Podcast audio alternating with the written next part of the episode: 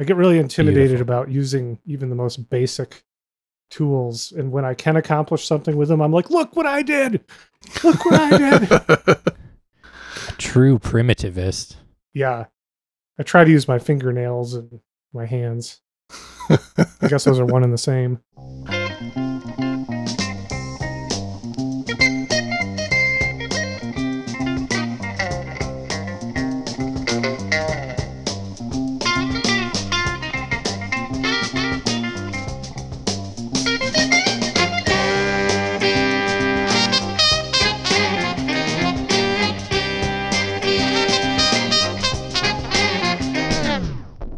Welcome to I'd Buy That for a Dollar, a podcast about inexpensive, common, and underappreciated records that are waiting to be rediscovered.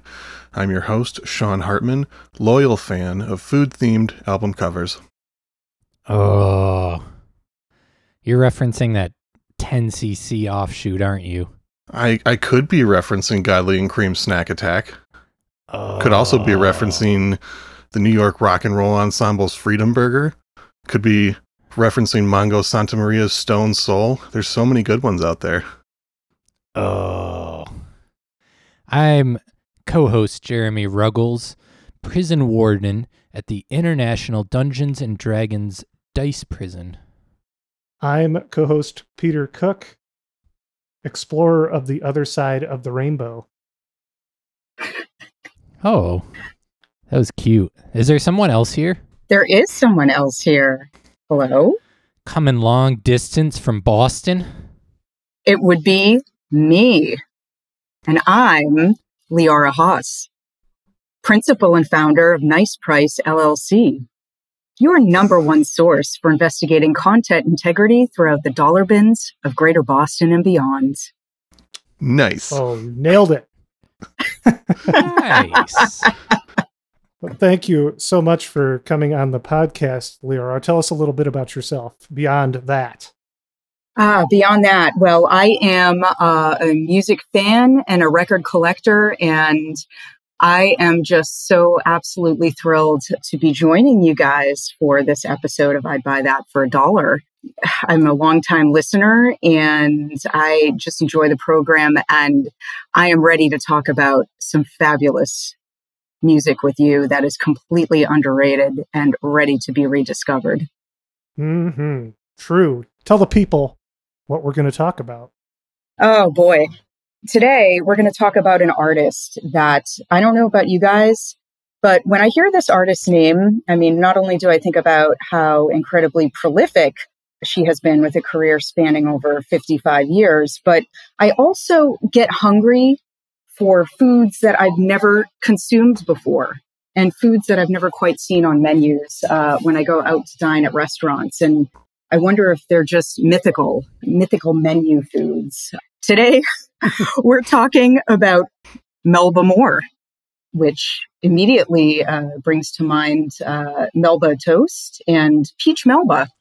I don't know. Have either of you, any of you, eaten that before? I mean, I have not. I can't say I have. I was honestly wondering where you were going with the food connection. Like, wait, did I miss something? What what is what is? I thought it was like right Dinty Moore. no, it's it's the Melba thing. It's like I've never consumed any any food with a connection to the to the word Melba. So, um, you know, still something to aspire to after uh, this recording today. But um, yeah, today we're talking about Melba Moore award winning singer and actress. Her career spanned nearly 55 years since entering a recording studio in 1966. Mm. And today we're talking about her 12th album titled The Other Side of the Rainbow. How you want to how you want people to get a taste of this first? What song are you thinking?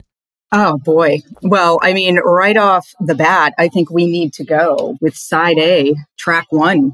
Love's coming at you just like this record. Yeah, it's coming at you from Capitol Records, 1982, The Other Side of the Rainbow. Let's get into it.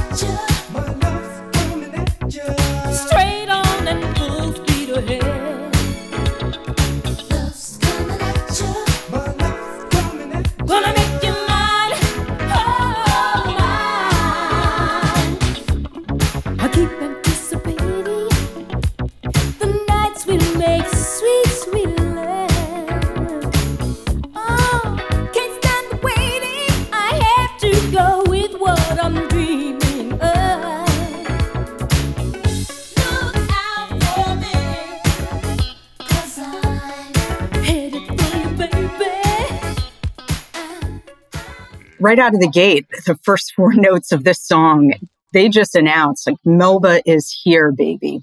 They're just as informing as that Roberto Cavalli power suit she's wearing on the cover of this record. It's a power suit and it's a power entrance for a record for sure. Her first record on Capitol Records. Yeah, yeah, exactly. Kind of feels like she's rebranding, and, and here it is. Here she is. She's Melba. You know, it's amazing to me that like the sound is to me it just sounds like a complete mashup of and the beat goes on by the whispers and also uh, madonna's holiday from her 1983 debut album Oh, yeah, yeah. yes foreshadowing Might be a couple connections. Yeah. yeah perhaps whenever i hear this song i just cannot unhear that mashup but um, in general to me the song is just super modern clean and very, very telling um, as far as a driving force into the sounds that would be heard in clubs in the not too distant future. Some friends and I, uh, we joke around about this uh, genre coined sophistopop in our little circle.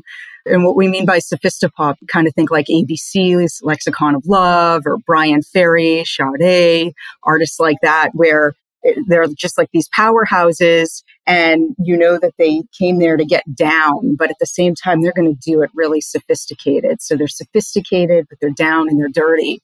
And i get very similar vibes of sophistication and polish with this track. So they're there to groove but at the same time you better believe the joints getting classed up as well mm-hmm.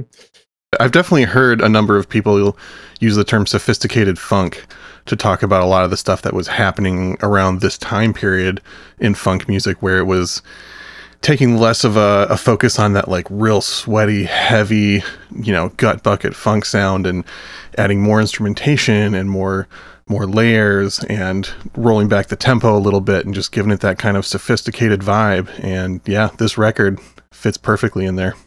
It might be uh, aided by the fact that on production is a certain figure that we have given accolades to in the past on this podcast, and that would be Kashif.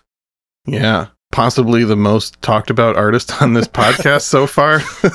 i thought it was the kashif show really yeah, I mean, it might as well be. That's that's totally fine. Let's just do that. Uh, let's just do that Kenny G record pretty soon, Yeah. and just keep talking about Kashif every few months. I'm down. Yeah, the, so this was written by Paul Laurence, who also produced it along with Kashif and Morrie Brown. Power trio. Yeah, yeah. Reached number five on the R&B charts and number two on the Hot Dance singles. It was also a big hit in the UK where it reached number five. Now, as Leora mentioned, Melba does make quite an entrance there, but she's got a lot of friends with her on that track. On backing vocals are many people. We have Freddie You Are My Lady Jackson, who served as a backing singer for Melba after she saw his nightclub act in 1981. So she would have just picked him up before this record. And he, of course, went on to a successful solo career. We also have Alyson Williams, who worked with Bobby Brown and Orange Juice Jones, BJ Nelson, who went on to work with Duran Duran and Power Station. That's quite a, a shift in direction there. Lillo Thomas, hope I'm saying his name right, worked with Evelyn Champagne King, who we covered on the program, Kashif, George Benson. He was also signed to Capitol. Fonzi Thornton, who worked with Chic, he sang backing vocals on Good Times. He also worked, sang with Aretha Franklin, Mick Jagger, David Bowie, and Roxy Music. Worked a lot with Bryan Ferry.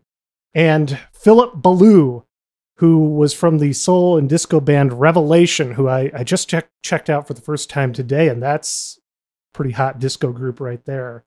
Sean, you, you said you had never heard of them. Have you heard of, of Revelation, Leora? I actually have not. So add it to the list. Yeah. Uh, so I asked you to come on to talk about Melba Moore, Leora, because I believe I first found her about a year ago around the time that we covered the Evelyn Champagne King album. And I just wanted to find more about what Kashif had done, who he had worked with, and found this album, which I was immediately taken with. And I think that I posted a picture of it on our I'd Buy That for a Dollar Instagram and someone you knew saw it and tagged you in it. I think apparently you're, you're you're known as the Melba Moore person. Not only the Melba, Melba Moore person, but I'm kind of known for being the uh, the disco funk gal around here. So um, yeah, my friend who actually turned me on to your show, John Corn, Johnny Cyanide. Hey Johnny, if you're listening, he is the one who informed me about your podcast, and he's the one who tagged me in that. And well, clearly the rest is history tonight, right? Yeah, it's all culminated right here, right now. I'm living the greatest moment. I don't know about you guys, but yeah. Absolutely. I'm still waiting for the other side of the rainbow myself. You'll find it, Jeremy. I promise. So yeah, At the did- end of this podcast. yeah, by the end of Yes. this episode. but yeah, how did you uh, come to discover her music? Do you have any particular memories? Well, you know, before I really became familiar with Melba Moore, it was kind of like, hey, who's this woman that's named after this dessert I've never eaten? But really, I came across Melba more so through her, some of her earlier works prior to the other side of the rainbow, more of her uh, disco centric stuff. So she was really known for a single, This Is It. hmm And she was also known for her cover off of one of her 20 albums titled Melba. you stepped into my life. She's got a couple albums by Melba, but uh, you know, I was really familiar with those singles. And um, as part as my disco collection has grown over the years, you know, it's kind of grown more so with her disco oriented stuff.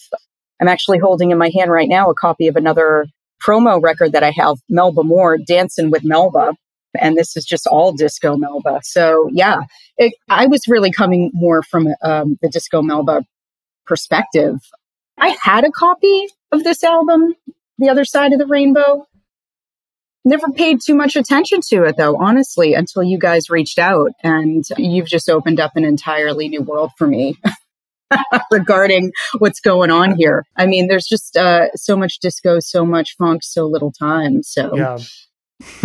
yeah. And most of it's in the dollar bin too. And I was just going to say, most of it's in the dollar bin. So you know, it's it's a busy life we're leading here. And anytime I can, if this is my version of mindfulness and and slowing down to actually uh, take a look at this copy that I now have on vinyl and and uh, listen to it, I'm I'm game. Awesome. And if you dig in the bins for more than two minutes, you're probably going to find a Melba Moore record. I feel like I've Absolutely. seen so many. so many Melba Moore records. I mean, the one that I see the most in my uh, in my bin and shelf flipping is the Melba Moore album titled Melba, where the vibe is just so incredibly different from the other side of the rainbow from a, from an aesthetic perspective, and even the precursor um, to other side of the rainbow, what a woman needs this doll this album that I see in the dollar bin all the time, it's like Melba on a backdrop with a bunch of paint cans. And she's literally painted her name Melba with dripping paint down Yeah. the wall. And she she kind of looks like she's doing this hoedown move with the paintbrush and this rainbow colored jumpsuit. I mean, it's really like you look at it and you're like, what is she on, man? yeah, it's a little bit more of a cheeseball cover than than what we're working with right now. Yeah. I also, mean, that that was her second album, just called Melba. She put out one in '76 and '78 that were both just Melba. exactly. The Melbas get confusing. yeah, But no, th- this one is really wild and it's definitely worth the dollar. I know we're not here to talk about this one, but yeah, you know, Pick Me Up, I'll Dance, You Stepped Into My Life. Those are two bangers. But the sophistication that we find musically and aesthetically on the other side of the rainbow, it, it, it's like you, you cannot compare. You would almost think that they're two separate artists to look at them and to Yeah. hear Mhm. them. Yeah. And this was her most commercially successful time in her career, right? Was this like 80s through the early 90s or something? Well, this was 1982. And so Melba Moore's career, she's kind of had her ups and downs. Yeah. Like sands through the hourglass, so are the days of our lives. But yeah, this this record happens to be during um, a very prolific and uh, fruitful for her time in her career. an upswing. Yeah, she has quite a career. Do we want to get into some of her biography here before we play another track? At least kind of her early days. Let's do it. Yeah, uh, yeah. She was born in New York City, October 29th, 1945. Her mother was named Gertrude Melba Smith, but she was better known to the world as the popular R&B singer Bonnie Davis. And Melba's father was Teddy Hill, a big band leader. Melba grew up in Harlem until the age of 9 when her mother remarried jazz pianist Clem Moorman, who was Melba's mother's accompanist and the family relocated to Newark, New Jersey. So Melba's stepfather, Clem, fostered Melba's musical development, made sure she learned piano even though she was interested in dance. She went on to Montclair State College for a bachelor's in music education, and she briefly taught, but not what she wanted. She wanted to perform. And so her stepfather, Clem Moorman, had connections and introduced her to several agents. She chose her stage name, Melba Moore, in honor of her stepfather. She had been born Beatrice Melba Hill or Smith. Accounts vary as to whether she had her father or mother's surname, but Melba Moore is how the world knows her. So she started recording backup tracks for artists like Dionne Warwick and Aretha Franklin. She wasn't working in the same space as them, she was recording separate sessions. During a recording session for an advertisement, she did commercial jingles. She met a guy named Galt MacDermot, who was the composer of Hair, a very popular musical Hair, and he invited her to join. So Melba jumped at the opportunity, moved to Broadway, and after a few months, she replaced Diane Keaton as Sheila in Hair. And this was the she was the first black actress to replace a white actress in a lead role on Broadway. And she later won a Tony Award for Best Performance by a featured actress in a musical for her role in the musical Purlie. She Melba ultimately saw her time on Broadway as an interruption in her trajectory toward being a lead singer in the world of R&B. However, it did lead her to her first recording contract with Mercury Records, and I would say she carried some of the theatrics of Broadway into her recording career, and one of those is on full display on the final track on this album. I call it The Note. Is that what you would call it too, Lyra? I'm sitting here doing air quotes right now. That is Yeah. the note. The Note. So Epic note. Yeah. Legendary note. We're going to play the last two or so minutes of the title track, The Other Side of the Rainbow, side B, track four. And she holds the final note for something like 38 seconds. It's, uh, it's all, it's almost alarming, but it's, yeah, let's go ahead and get into that.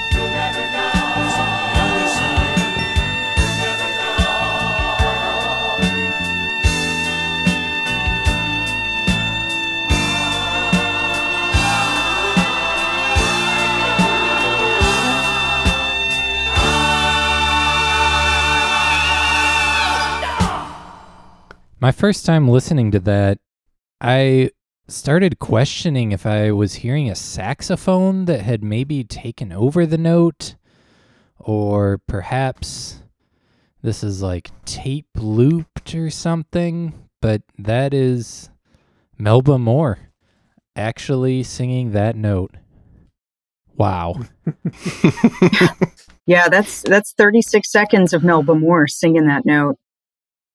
But it really highlights uh, something I like about Melba Moore is all the different timbres she brings in her vocal takes, similar to how like you know an acoustic guitar is different from an electric guitar, different from a hollow body.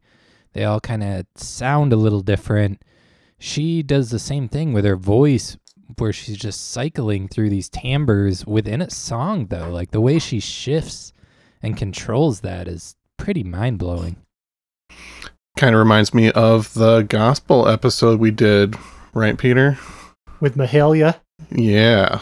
Given that heavy gospel influence going on, not only with the production on that track, but definitely with that uh, versatility of Melba's lead vocals. Yeah, so that was a different production team. That was Ronnie P. Harris who produced that track. And he, when he he had been working in his late teens, Ronnie had been working at a local hospital, and he saw Melba Moore on television being interviewed, and this inspired him to reach his dreams, his goals of creating and producing artists. So this was probably for him. You know, he's reaching the other side of the rainbow in working with her. And and uh, Leora, you said that he did some gospel work as well. Well, yeah, and I was really impressed by the fact to like talk about art imitating life, life imitating art. So, yeah, I was also familiar with the fact that Ronnie uh, did see Melba on TV and it, like talk about a, a dream come true where you see something on TV and you say, I'm going to do that. I'm going to be near that person. So when he was 19, he formed and co-founded a record company with one of his longtime friends um, and a business associate, Jim Ragland, called Emprise. And their first release was a, a group called Family Love with a gospel album titled A Different Drummer. Ronnie continued to produce gospel projects for several years around the late 80s as well. So, wild. Um, definitely some gospel, uh, the gospel loop right there. Mm-hmm. Looks like he also worked with George Clinton and Bootsy Collins doing the song Work That Sucker to Death by Xavier, which is definitely a jam. If people haven't heard that, check that one out. Awesome. Well, Leora, if you'd like to uh, continue Melba's story from where we left off before, her kind of leaving Broadway to uh, pursue her career as a recording artist, let's do that. Yeah, absolutely. She had signed with Mercury Records and, you know, had achieved some success. And Melba became a frequent guest on TV variety shows, things like Ed Sullivan and Mike Douglas show, Dick Cavett.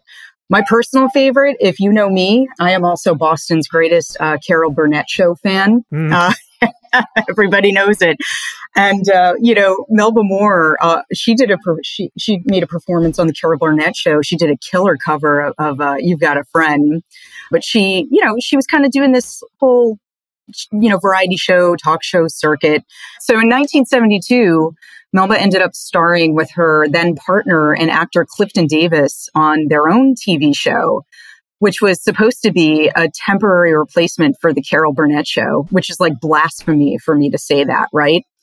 And it was a fairly successful show and likely would have continued uh, Melba down a subsequent path of being on TV had um, her her personal relationship with Clifton not ended. And you know, sadly, at this point in time, it was kind of like the beginning of the end for Melba. Her music career was somewhat of at a standstill. Her managers and financial advisors kind of dumped her, and she ended up going back where she grew up from the time she was nine years old and on, beautiful Newark, New Jersey. And she continued singing, but really only for benefits and such. So she she was really down for a couple of years from a career perspective. But things started to pick up for her in 1974 when she met manager and promoter Charles Huggins after a performance at the Apollo. And it was at that time she was cast in a role for a film adaptation of the musical Lost in Stars. ended up marrying Charles Huggins in 1975, and then went on to actually start pumping things up in her music career again by signing with Buddah Records for four records. Peach Melba, This Is It, Melba 76, and A Portrait of Melba. And the record Peach Melba actually brought her a second Grammy nomination. And uh, kind of a fun fact about that record is that Wendy from Prince, aka Wendy and Lisa, are credited for doing background vocals on Melba's cover of Donovan's Sunshine, Sunshine Superman on that album. The second release of Melba's on Buddah, This Is It, definitely enjoyed some success, you know, particularly as a result of her pairing up with producer, writer Van McCoy.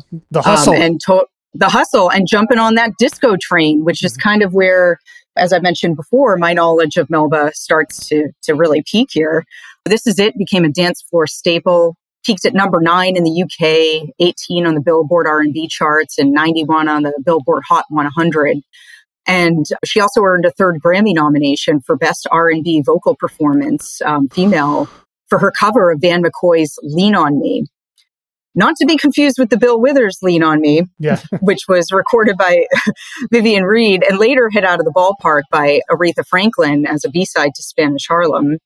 Melba also actually held a super long note at the end of that song, starting at about the 23 second mark, but that's got nothing on the 38 seconds we just heard on Other Side of the Rainbow. Around this time, you know, Melba continued acting on TV and Broadway. She played Harriet Tubman in This American Woman Portraits of Courage, which got her an Emmy nomination. And she also starred in Timbuktu alongside Eartha Kitt. Yeah. Catwoman. Yeah, that only lasted a few weeks though. For some reason, the play was a success, but um, Melba only took it for a few weeks of performances. She enjoyed some success on the Buddah label, but you know, she didn't really achieve exactly everything she was looking for. So once again, she made the jump over to Epic label and ended up um, recording another album, which we were talking about for Melba, and um, that was produced by McFadden and Whitehead. And Philly team. yeah, yeah. I mean, you know, ain't no stopping us now. Melba's can reach her goals. That album, Melba, as we talked about earlier, um, includes, you know, her cover of the Bee Gees' You Stepped Into My Life, which reached number five on the Billboard Dance Disco charts, 47 on the Hot 100 and 17 on the R&B charts. And then um, McFadden and Whitehead also penned the song "Pick Me Up, I'll Dance," which um, you know really became a good club song. Again, Melba achieved some success with her switch over to to Epic. She released two more albums on that label. One titled "Burn," which was produced by Pete Below, if I'm pronouncing that properly. And I bring that up, which is kind of interesting because he worked with Giorgio Moroder and Donna Summer. So you kind of get that real good disco connection there Hmm, yeah. as well. And then Melba jumped again over to EMI in 1981 to record her record What a Woman Needs, which was also McFadden and Whitehead produced. And in my opinion, almost a precursor to the other side of the rainbow, you know, which is where we're picking up in 1982. Yeah. Well, it does have some Kashif work on it as well. I think that was the first time where they started working together on like maybe two tracks on it, something like that. Yeah, uh, the song Take My Love was produced by Kashif. The vocal was also produced by Kashif and uh, Lawrence Jones as well. So um, there's definitely that Kashif connection. And that almost, when you listen to that song on that album, Melba Moore's What a Woman Needs, it's really like love's coming at you light. Yeah. And one of the things I really noticed that's that's interesting um, between 1981 and 1982, "What a Woman Needs" and "The Other Side of the Rainbow," I consider these two records, along with the album that Melba released after "The Other Side of the Rainbow," "Never Say Never."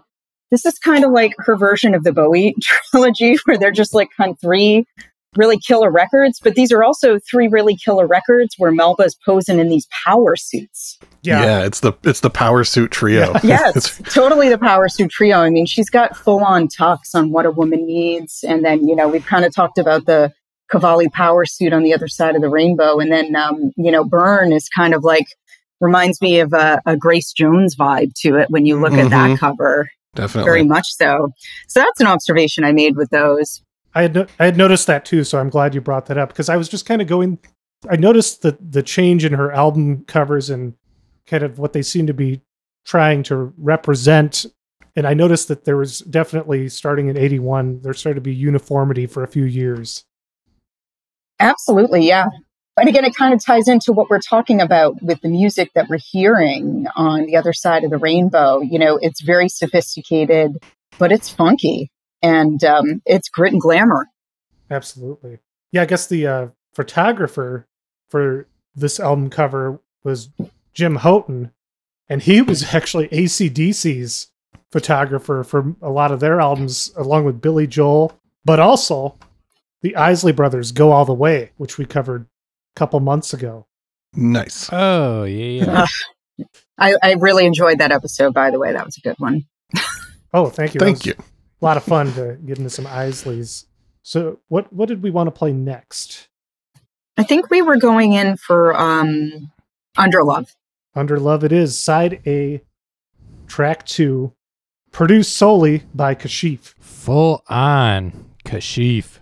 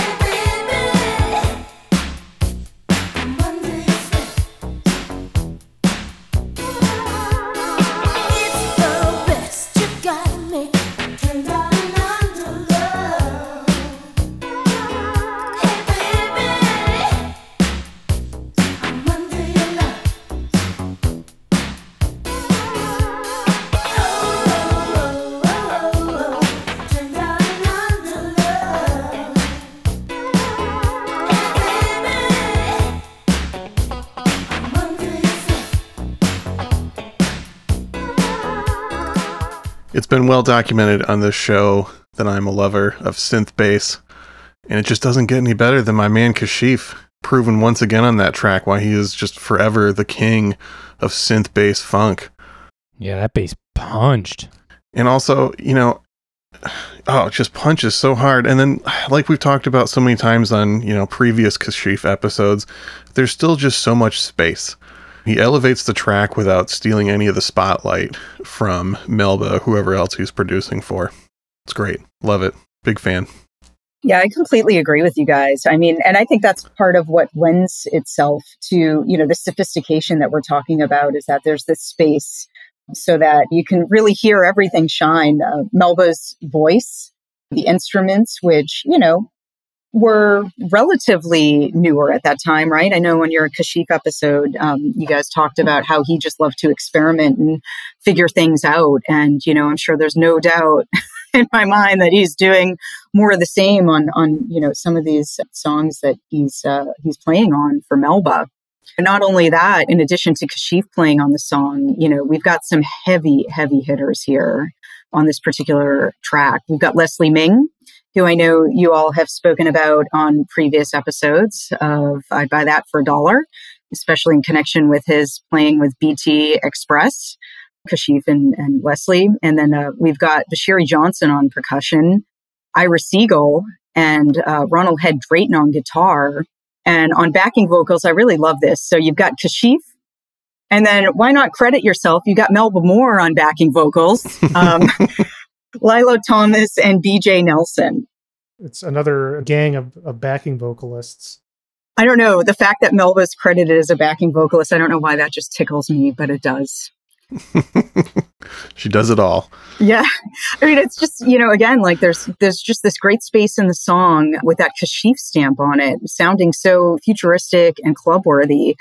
And the song itself reminds me a lot of another song to come in the future of Madonna's, um, which was Like a Virgin.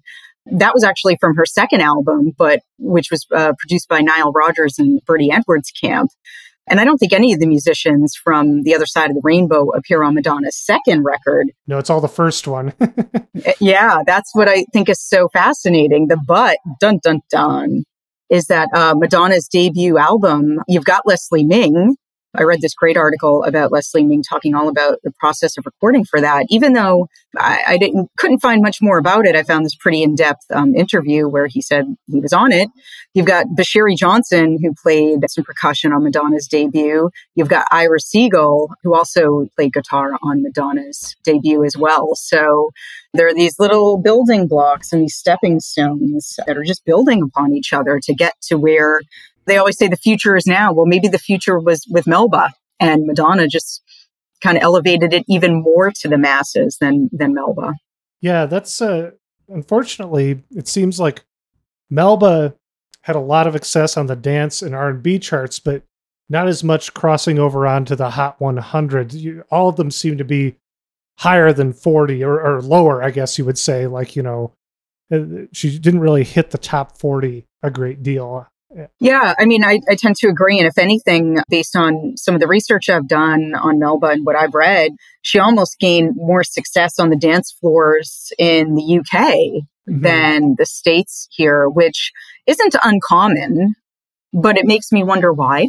Are, are people more open to, to newer sounds or, you know, more polished and sophisticated sounds over there than here? Possibly. Well, Mel- Melba also had a, a Northern Soul single in 1966 that was like pretty notable with like the underground UK DJ scene. So it probably is a, a lot of connection to that as well. Yeah, it could very well be. Yeah, that's the song Does Love Believe in Me that came out on Musicor Records in 1966. Yeah, yeah, she had that one single uh, that was kind of well in advance of everything else in her recording career. So Melba continued to have success with singles in the 80s. Uh, for Read My Lips in 1985, she earned her fourth Grammy nomination. She also continued acting. In 1986, she headlined her own TV sitcom, simply titled Melba, just like multiple albums of hers. it premiered the same night as the Challenger explosion, and the remaining five episodes were postponed, and the project ultimately fizzled, unfortunately. Oh, and a strange tie to our last episode the Challenger explosion. Oh, Right, where it was supposed to be the first uh, saxophone track recorded in space. wow, two in a row. Yeah, weird. Melba was just carrying on with various TV appearances and singles. She appeared on some episodes of Falcon Crest, which I thought was funny. That seemed like such an adult show when you're a kid, Falcon's Crest. So I can't say I, I've ever watched that. She released seven more singles between 1987 and 1990. And then um, in 1991, here it is, the, the curse of Melba again. Another string of bad luck hit her. Her husband of 15 years, Charles Huggins, sadly decided to divorce her out of nowhere. And she ended up flat broke, even worse than the in and around the year 1972 after her first breakup. Melba actually ended up on welfare and was somehow slowly but surely able to rebound and rebuild her life. Uh, she toured with the Atkins sisters and Michael Matthews' gospel play, Mama, I'm Sorry.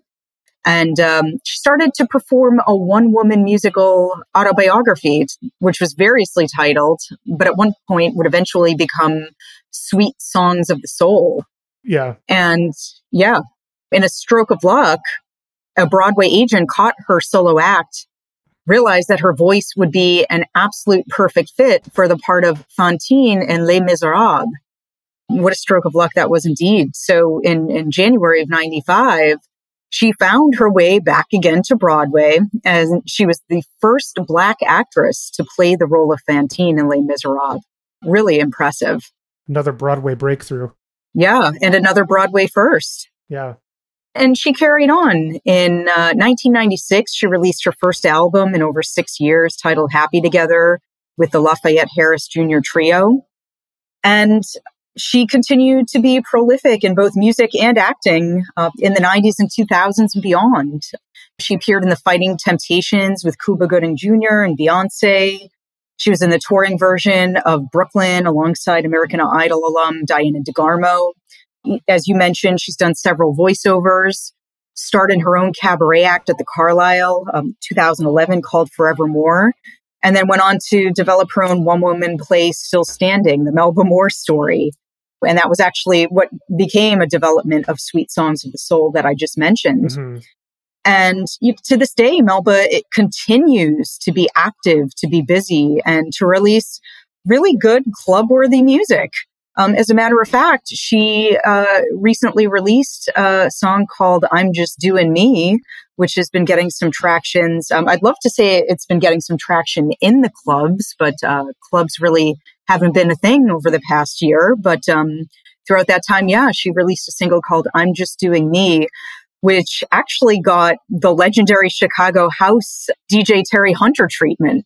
So she's an absolute firecracker. And I happen to be, you know, mindlessly scrolling through my Facebook feed a couple weeks ago. And who's doing a live broadcast with the Newark Symphony Orchestra, where it all started, you know, for Melba in Newark, but Melba Moore is a special guest star, just talking about her life in Newark and her experiences as a performer on both stage and screen and um, and music. And she's just, you know, to listen to her speak, Melba has got the spirit, baby. Like she is one of those people who's just eternally young and she wants to keep working. And she just seems so excited to be involved and to be busy and to be working and to keep pushing forward. And I was just very impressed by by what she had to say in that in that interview that I watched with her a couple weeks ago. So I definitely do not think this is the last that we've heard of Melba in her 55 year career. Yeah, I was really surprised. Uh, I knew that when I, this was the first album first that I got into, and it was her twelfth album, and uh, but I was I had no idea about all the Broadway stuff and acting, voiceover work. Just she just keeps pushing forward. Yeah, that's the kind of stuff that'll keep the keep you young though, right? Always change. I mean, she's very when you do think about it, having learned more about her in addition to what I already knew about her, she is she's kind of like, you know, chameleonic like Bowie in her own sense. I mean, she is really and several other of the artists who I know you've discussed here on I'd buy that for a dollar where um, I know you discussed that especially um, talking about when the Isley brothers episode, how they were kind of had like some newer blood with the younger family members, and you still had the older family members. But these groups that start off in the 60s, or these artists that begin in the 60s, and they ride these waves of, of changing uh, tides aesthetically and culturally and artistically. And it just shocks me that we don't hear more about Melba than we really should. She's a powerhouse. We need Melba more, and more. We need give me give me more Melba Melba more. Yeah. Give me more. I think if you start making internet posts about the Power Suit Trio, I think that could catch on. Yeah, yeah, that might be it. Also, way less problematic than Bowie's Berlin trilogy. I'm just going to say it. True. Possibly less drug fueled, but you never know. yeah. Significantly fewer Hitler references in Melba's catalog. So, like, that's a plus. Significantly fewer. yeah. Well, Sean, I hope there are no Hitler references on your Spotify playlist, but uh, Oh, well, I hope so as well. I can't 100% guarantee it, but should be Hitler free. And some of those tracks include the great Patrice Rushen for a little bit of a, a jazz funk crossover sound from her classic Straight from the Heart album. Got some Kashif from his first solo record just one year after this one in 1983. Madonna, who we've mentioned, is also on there. And then, of course, title track from Evelyn Champagne King's Get Loose album, same year as this record, also Kashif produced. Yeah, a lot of uh, player ties. Yeah. One of my favorite examples of a sophisticated funk band is the group Change. I put the song Hold Tight from their album Miracles on there. Deniece Williams, who we featured on the show before. Uh, Eddie Harris for some more of the jazz soul crossover. Van McCoy, who we mentioned. Aretha Franklin, featuring some backing vocals from Melba Moore. Angela Bofill, who I think is a really good artist we should have on the show at some point. Midnight Star, Isley Brothers, Cheryl Lynn, Jody Watley, Freddie Jackson, and others. You can find the playlist on Spotify. Just search I'd Buy That Podcast, all one word, and dive into the, the funky world of Melba Moore. Excellent. And if you are listening, like what you hear, and want more, not necessarily Melba, but more, you can always support us on patreon.com slash I'd buy that podcast, where at different pledge tiers, you can receive different content. So check that out, patreon.com slash I'd buy that podcast. If you pledge at the $5 tier and up, there are bonus episodes. We have about a dozen of those at this point. And you can also, if you, if, if you can't financially support us, you can always leave us a review. Some kind words on the platform of your choice can go a long way to helping us find new listeners. Let's turn things over to Leora. Do you have anything you'd like to plug while you're here? Yeah, absolutely. I think everybody should just go out when it's safe to do so and go buy some records.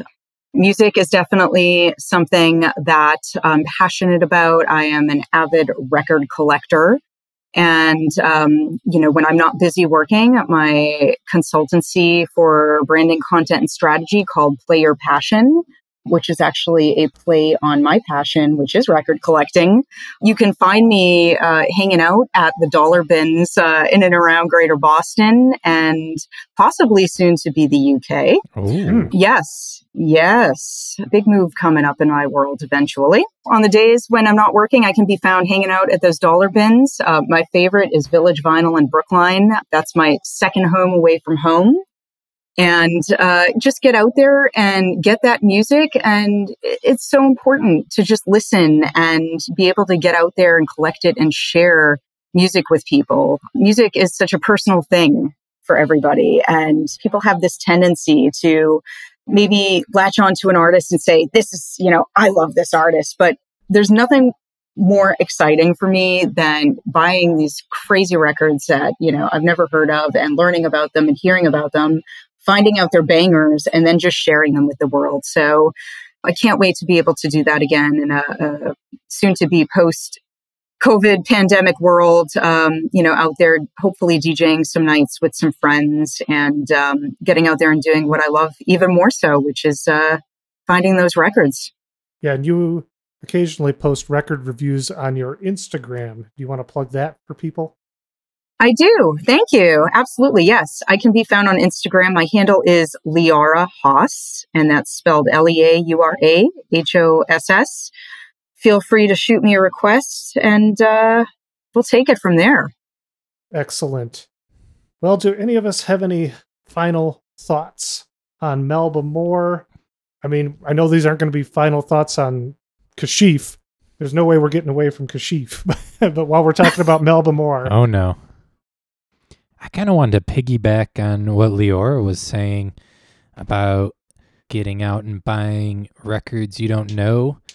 Because one thing I've noticed about it is the more you do it and the more you read about these names, it just gets like better and better as time goes on. Mhm.